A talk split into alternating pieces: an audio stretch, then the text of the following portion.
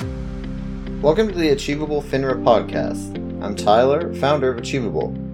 We have affordable FINRA courses for the FINRA SIE, Series 6, 7, 63, 65, and 66 with industry best pass rates.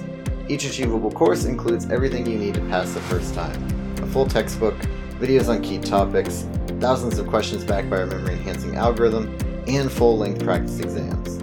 You can try it out for free at achievable.me, and if you like it, the code podcast will get you 10% off at checkout. Let's get started. So today we have Brandon Rith on the episode today, and Brandon is the author of Achievable's FINRA course. And in this episode, Brandon is going to talk about broker dealer definitions. This is a commonly tested topic, particularly on the 63, 65, and 66 exams.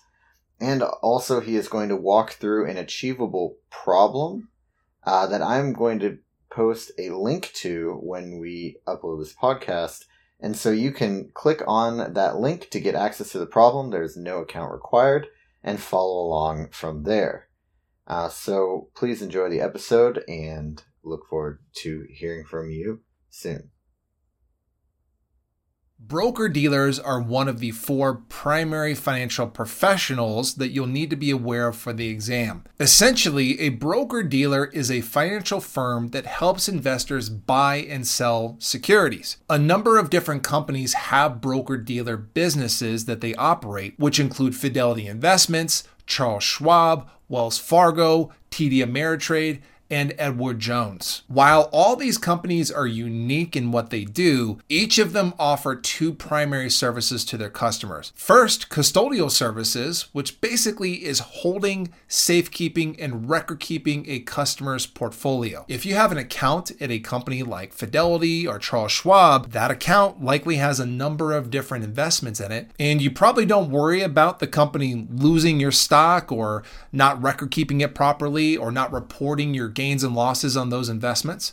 That relates back to the custodial services these businesses provide. And the second big service are trading execution services. And that simply is hey, if you want to buy or sell an investment, we will do that on your behalf. Now, we might charge you something or we might assess some type of fee to you for that service, but we'll do it for you. Now, let's take a look at the legal definition of a broker dealer, which is actually a very important test point. In fact, I almost recommend you know this off the top of your head because it's likely to show up on your test. A broker dealer is a person in the business of soliciting or effecting securities transactions for the accounts of others or for their own account. To the untrained eye, this legal definition probably doesn't mean much. But if we break down the different parts of this definition, I think you'll understand better what exactly it's trying to say. Now, first, the term person. A person is a pretty broad term. You're a person, I'm a person, but also the US government is a person. An elementary school is a person. A local business is a person. In particular, a person includes a natural person or a human being but it also includes any legally formed entity. For exam purposes, I would always assume a broker dealer is a legally formed entity, not necessarily a human being, and that correlates with the real world. Virtually all broker dealers out there are legally formed businesses. However, it's possible a broker dealer is considered a natural person if a broker dealer business is set up as a sole proprietorship. A sole proprietorship is a type of business where there's one business owner and essentially the human being and the business are kind of viewed as one and the same. That is the one instance where a broker dealer could be viewed as a natural person, aka a human being, but again, I recommend you consider all broker dealers on the exam as businesses, as firms. Let's go to the next part of the definition. In the business of soliciting or affecting securities transactions, which is just a fancy way of saying, hey, this type of business is going to attempt to get their customers to buy and sell securities, or they're actually going to do those types of transactions. Remember what we said up front broker dealers help investors buy and sell securities. Now, the last part of the definition is arguably the most important part, and it actually relates directly back to the name broker dealer. When they say for the accounts of others or for their own account, they are referring to the terms broker and dealer. Let's focus on the term broker first. Broker relates to the part where it says for the account of others. Now, what exactly does that mean? Well, think about what a broker does. Let's take a step outside of finance real quick and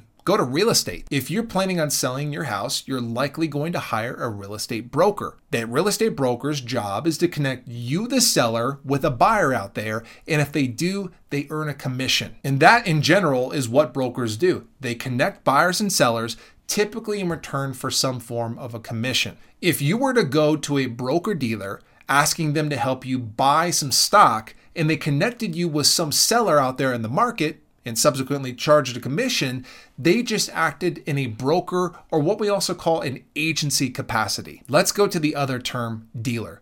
And again, we'll step outside of finance for a second. If we think about a car dealership, car dealers buy cars from the public, put it into their lot, and attempt to resell that car to another customer in return for what we call the spread. Now, that might sound confusing, but a spread is simply the difference between what a car dealership would buy a car for versus what they would sell that same car back to another customer for. So, for example, if a car dealership buys a car from you for $5,000 and they sell that same car to another customer of theirs for $8,000, they just made a $3,000 spread. Dealers buy products into their inventory at a marked down price. And if you've ever sold a car to a car dealership, you know that you're selling it at a low price. And then that same dealer will take that product and plan to sell it to another customer of theirs at a marked up price. When a broker dealer acts in this type of capacity, which we also sometimes refer to as a principal capacity, they do the same thing as a car dealership, but instead they do it with things like stocks, bonds, and other types of investments. And to link this back to the original legal definition,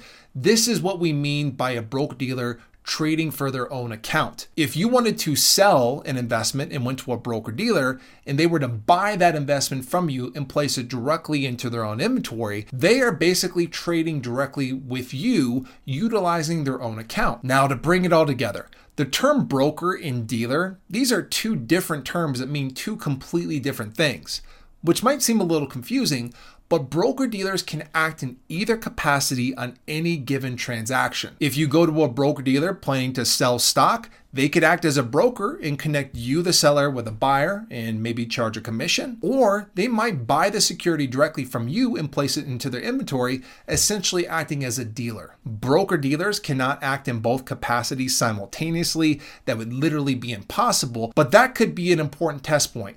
And the main thing you want to be aware of there is that broker dealers could not charge a commission while simultaneously charging a markdown or a markup, depending on the type of transaction they're doing. Bottom line broker dealers are securities firms that help their investors buy and sell securities and also typically maintain custody of their clients' assets. Now that we've gone through the definition of a broker dealer, let's take a look at a practice question to see how we might be asked about the material we just learned. All right, a broker dealer can be best described by which of the following definitions? If you want to, take a second, pause the video, see if you can answer the question, and then we'll break it down together. Go ahead and do that now. Okay, let's see if you got the answer right. Now let's go ahead and just cut right to the chase. The answer is any person engaged in the business of affecting transactions in securities for the accounts of others or for his own account. We thoroughly discussed the legal definition of a broker dealer, and that's as close as it gets right there. Now, something you might be wondering, it mentioned, you know, for his own account at the end. Sometimes test questions will refer to a broker dealer in a way that might seem like we're talking about a natural person. And remember again, it's possible a broker dealer is a human being if it's set up as a sole proprietorship. But still, of all the four choices, it's the closest one to the legal definition of a broker dealer. The tip off is that language at the end for the accounts of others or for their own account. Anytime you see that language, you're most likely encountering the legal definition of a broker dealer. Now, let's go through the other answers just to understand what they're saying and actually talk about what it's referring to, because they all refer to something. Any individual who represents a financial firm in affecting or attempting to affect purchases or sales of securities. Oof. Now, that kind of sounds like a broker dealer, right? But there's a key term here, and the term is individual. Like we said up front, broker dealers are almost always going to be considered firms. There are two individual professionals that we'll discuss in this test, and those will be agents and investment advisor representatives, which you'll learn about later in the achievable materials. And this, in fact, is an agent. Agents are the primary employee of a broker dealer. Broker dealers are the businesses that help customers buy and sell securities, and the employees that represent that business are known as agents. Let's go to this one next. Any person who, for compensation, engages in the business of advising others on securities. This is what we call an investment advisor.